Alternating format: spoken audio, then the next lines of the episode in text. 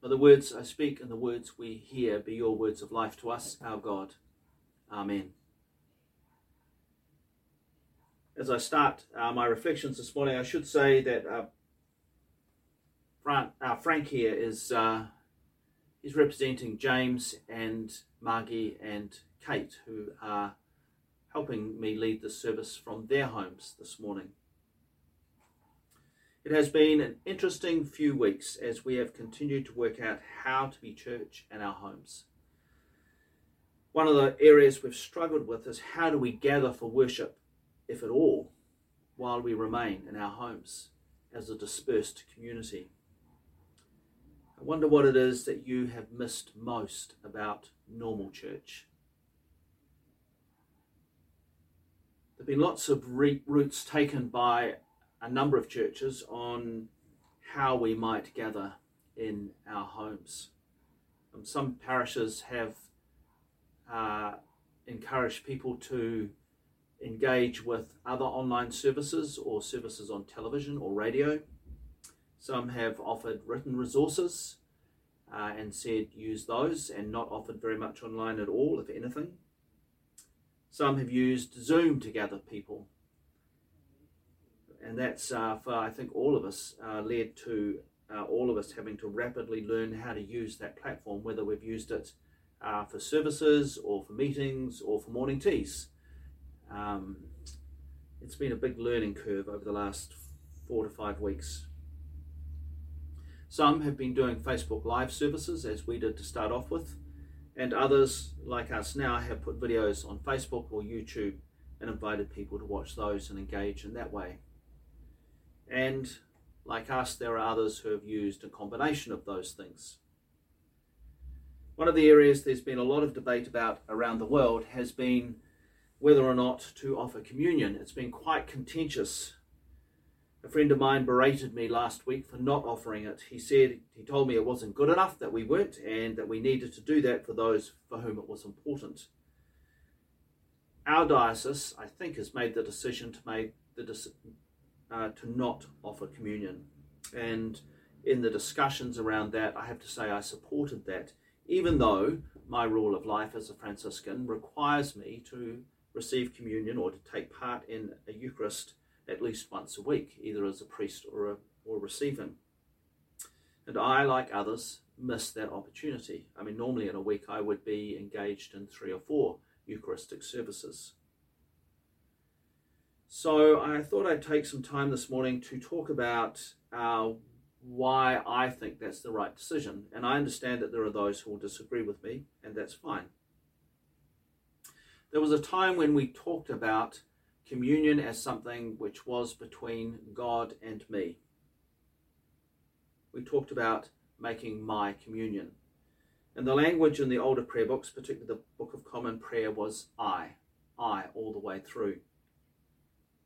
But our new prayer book uses the word we.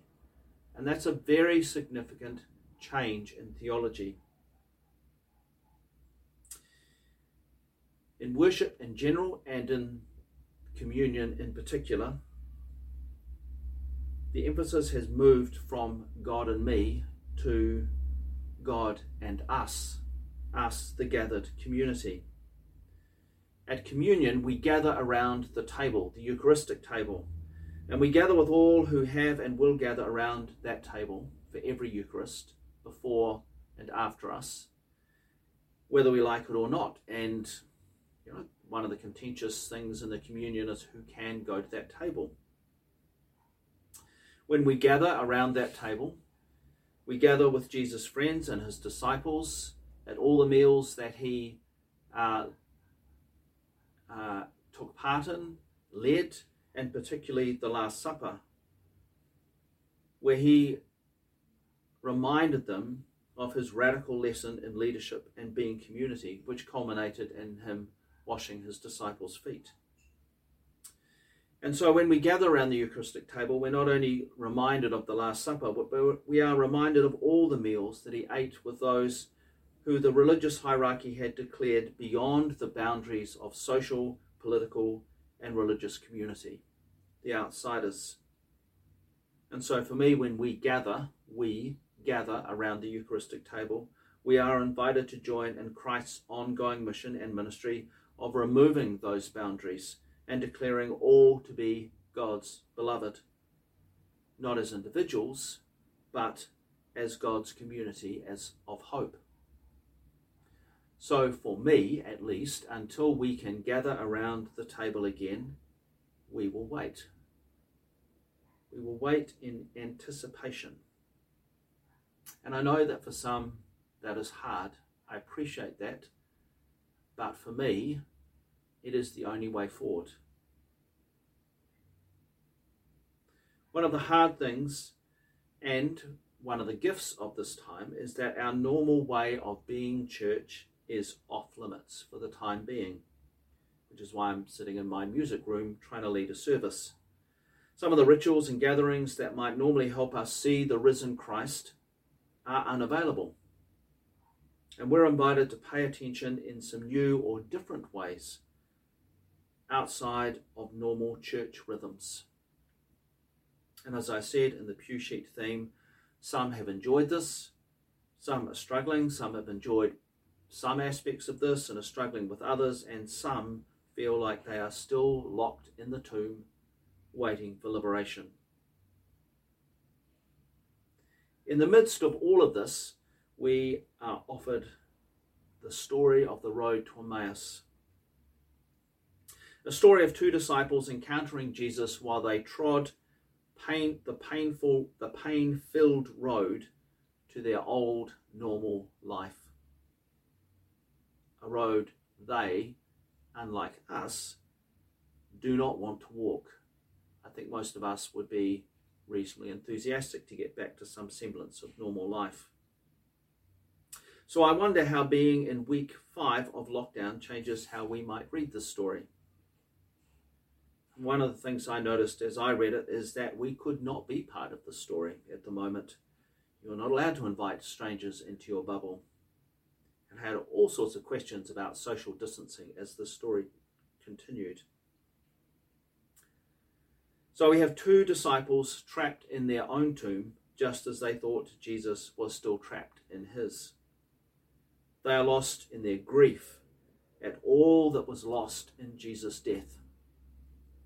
Not only Jesus, but all their hopes for the coming reign of God's justice and peace all died on that cross and we were all entombed with him.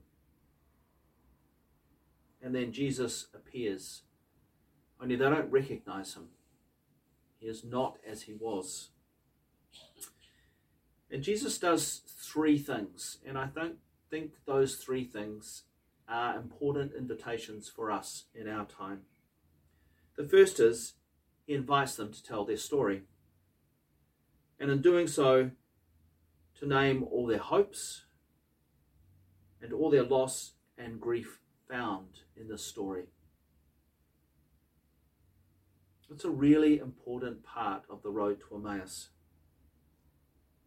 Allowing people to tell what has happened and to name their hopes in all of this and how we respond, whether with joy or grief, anger, jubilation, numbness. There are no right feelings. So, if we were to tell the story of this lockdown, what would it include? What are your hopes in all of this? How are you feeling? Is this something you can share with others? Or just in prayer to God?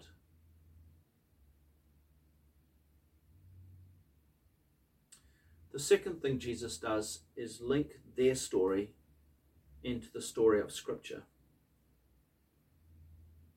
Now, we don't know which how Jesus did that and which parts of the Bible he used to do that. So the invitation for us is to, well, what stories and passages from Scripture come to mind as we think about our experience over the last four or five weeks? And as you look ahead, what are the scriptures that help you make sense of all of that?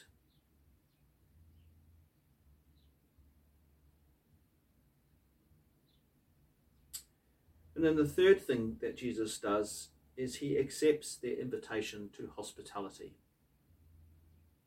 Now, their offering that hospitality is not unusual. It would have been expected, it would have been rude for them not to offer. But in the midst of that meal, Jesus does a very odd thing. And I wonder if you've ever noticed that. He is the guest of that meal, and yet he takes on the role of host.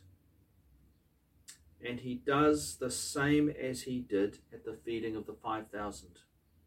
He takes bread, he gives thanks, he breaks it, and he gives it to them. Now, there are lots of people who would suggest that this is about the Eucharist, and by Eucharist they mean a very narrow definition of Eucharist as a sacrament. And I think what this story does is help us remember the origins of Eucharist, to break down some of the boundaries we've placed around it, if you like, to take down the altar rails, and to again see Jesus' radical generosity and invitation in the meals he shared with the 5,000 and so many others, and how he uh, wasn't doing something different at the Last Supper, and certainly wasn't doing something different here he was reminding people of that. So, in that moment, when he breaks the bread, when he takes the bread, when he gives thanks, when he breaks it and gives it to them, in that moment, in that moment, they remember. They remember all that Jesus had done before and they recognize him in that very ordinary act. This is not a special act. This is not a Eucharistic act in the way that we would normally understand that word. This was somebody who did what people did at every single meal taking bread, breaking it, giving it to those at the table. Some commentators have said uh, this is the most Jesus thing that Jesus ever did breaking bread, breaking bread, and sharing it with people including, as I've already said, many he should not have been sharing table with. And whenever he did that, he was enacting Mary's song of hope from the beginning of the gospel.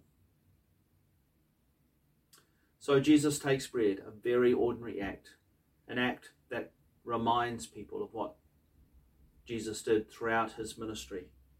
And at that moment, the risen Christ is is made known to them. And everything changes. Everything.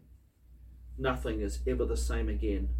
The old normal is replaced by a much more dynamic, new normal. So I think this story offers us three things in our bubbles. The first is an invitation to talk about how this time is for us, for better or for worse. And then there's an invitation about which passages or stories of Scripture come to mind as we tell our stories. What do those, and to wonder what do those stories, passages have to offer us? And then finally, the invitation is for every time we eat to take, give thanks, and to share, and to be open to the risen Christ being present in our midst as we do this very Jesus thing.